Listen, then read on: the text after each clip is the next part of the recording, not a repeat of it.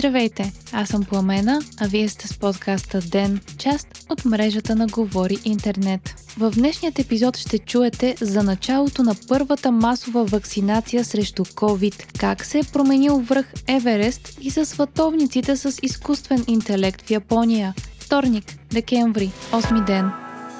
90-годишна жена от Великобритания стана първият човек, който получи ваксината на Pfizer срещу COVID-19, като част от масова кампания за вакцинация. Обединеното кралство първо одобри ваксината на Pfizer и BioNTech, а днес започна масовата иммунизация, началният етап на която ще бъдат дадени 800 000 дози. Първите, които ще получат ваксината са хората над 80 годишна възраст и част от медицинските лица в държавата. Първата вакцинирана, Маргарет Кинан, става на 91 следващата седмица и определя събитието като ранен подарък. И докато премиерът на Великобритания и министърът на здравеопазването изразиха надежда, че ваксината ще облегчи състоянието на здравната система в страната, пътят до стадният имунитет е дълъг. Според Световната здравна организация, между 65 и 70% от населението трябва да бъде иммунизирано, за да се изгради стаден имунитет. Великобритания е поръчала общо 40 милиона дози от ваксината на Pfizer,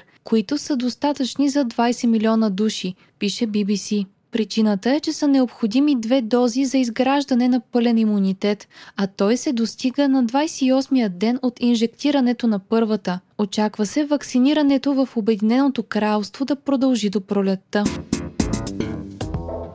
Връх Еверест е с близо метър по-висок, отколкото се е смятало до сега, обявиха Китай и Непал, цитирани от BBC. Геодезисти от двете държави координирано са се съгласили на новата официална височина, а тя е 8848 метра. До сега страните водеха спор за това дали трябва към височината на върха да се добави и снежната покривка. Според Китай върхът трябва да бъде мерен само до скалистата му част, докато Непал включва в изчисленията си и снежната покривка на Еверест. Тя е във формата на купол от сняг с място за 6 стоящи човека. Тази година Непал за първи път изпраща собствена мисия от специалисти, за да измерят върха, като основната причина за новото замерване е силното земетресение от 2015 година, което нанесе огромни поражения в Непал, а 9000 човека загубиха живота си. Учени смятат, че Еверест може да е променил височината си поради разместване на тектонните плочи. Смята се, че Еверест е на между 50 и 60 милиона години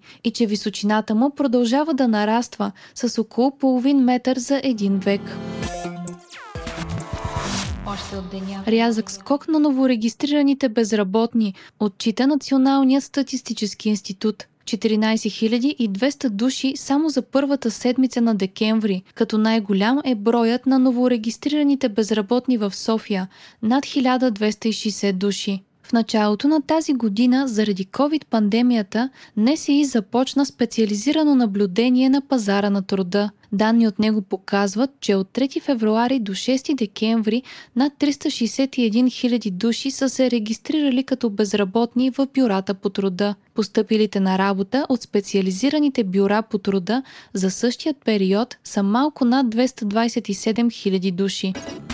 Новите случаи на COVID-19 у нас са 2764 при направени 6260 PCR теста или 44% от изследваните са дали положителен резултат. Кметът на София Йорданка Фандъкова заяви, че столична община е готова да отвори детските градини и яслите на 14 декември. Вчера премиерът Бойко Борисов сподели тази идея, при положение, че има спад на заболеваемостта, а днес здравният министр министр Костадин Ангелов също заяви, че се забелязва тенденция за намаляване на новозаболелите и на натиска към лечебните заведения, както и че ако до края на седмицата тази тенденция се запази на 14 декември, яслите и детските градини ще бъдат отворени, съобщава BTV изкуствен интелект ще сватосва японци като част от програмата на правителството да увеличи ръждаемостта в страната, съобщава Reuters. Ражданията в Япония през 2019 година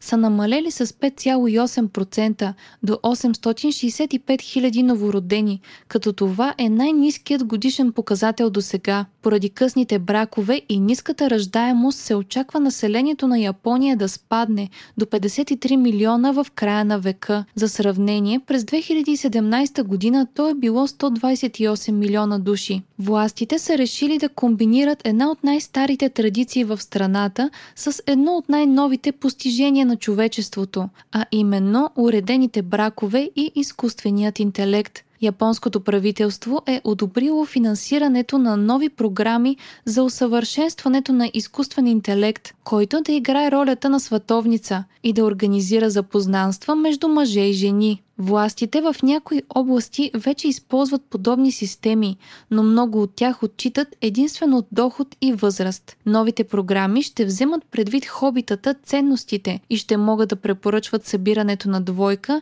дори ако доходите на двамата не съвпадат.